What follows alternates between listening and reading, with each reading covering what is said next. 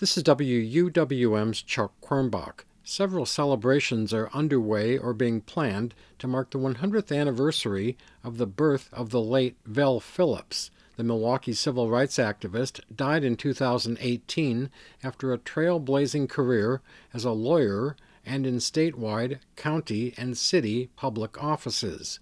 Milwaukee County officials honored Phillips's legacy on Friday.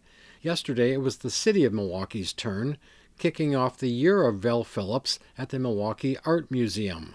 Her son, Michael Phillips, told a story about his mother having a life sized cardboard cutout of President Barack Obama in the alcove outside her hallway door in her condominium complex. At night, they would um, turn down, dim the hallway lights. So essentially, there was a, a six foot two brother standing in the shadows of, of my my mom's door. we used to we used to laugh about that a little bit, you know. And it, um, to be honest with you, it feels like a lifetime ago. Because between now and then, there have been some changes.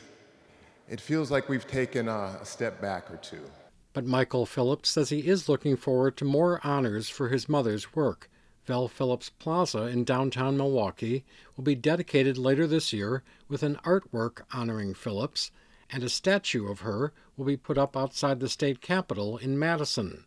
Later this week, the Wisconsin Historical Society will preview local markers designed to commemorate the work of Phillips and others to pass a fair housing law in the city. Art Museum curator of community dialogue, Kantara Souffrant, says she never met Phillips, only moving to the city when Phillips was very frail and not seeing many people. But Souffrant says she feels Phillips's indelible mark on Milwaukee. I think, especially for me as a person of African descent whose parents are immigrants and who were really forced to live in certain areas when they came to the country, I am able to have a freedom and the right to live where I want to live because of Vel Phillips. So even if I don't know her name or I learn her name later on in life, I pass by murals in my neighborhood where I see her. I pass by streets where I learn her name. And learn of Vel Phillips's long pursuit of trying to make Milwaukee better. Chuck Quirmbach, 89.7 WUWM, Milwaukee's NPR.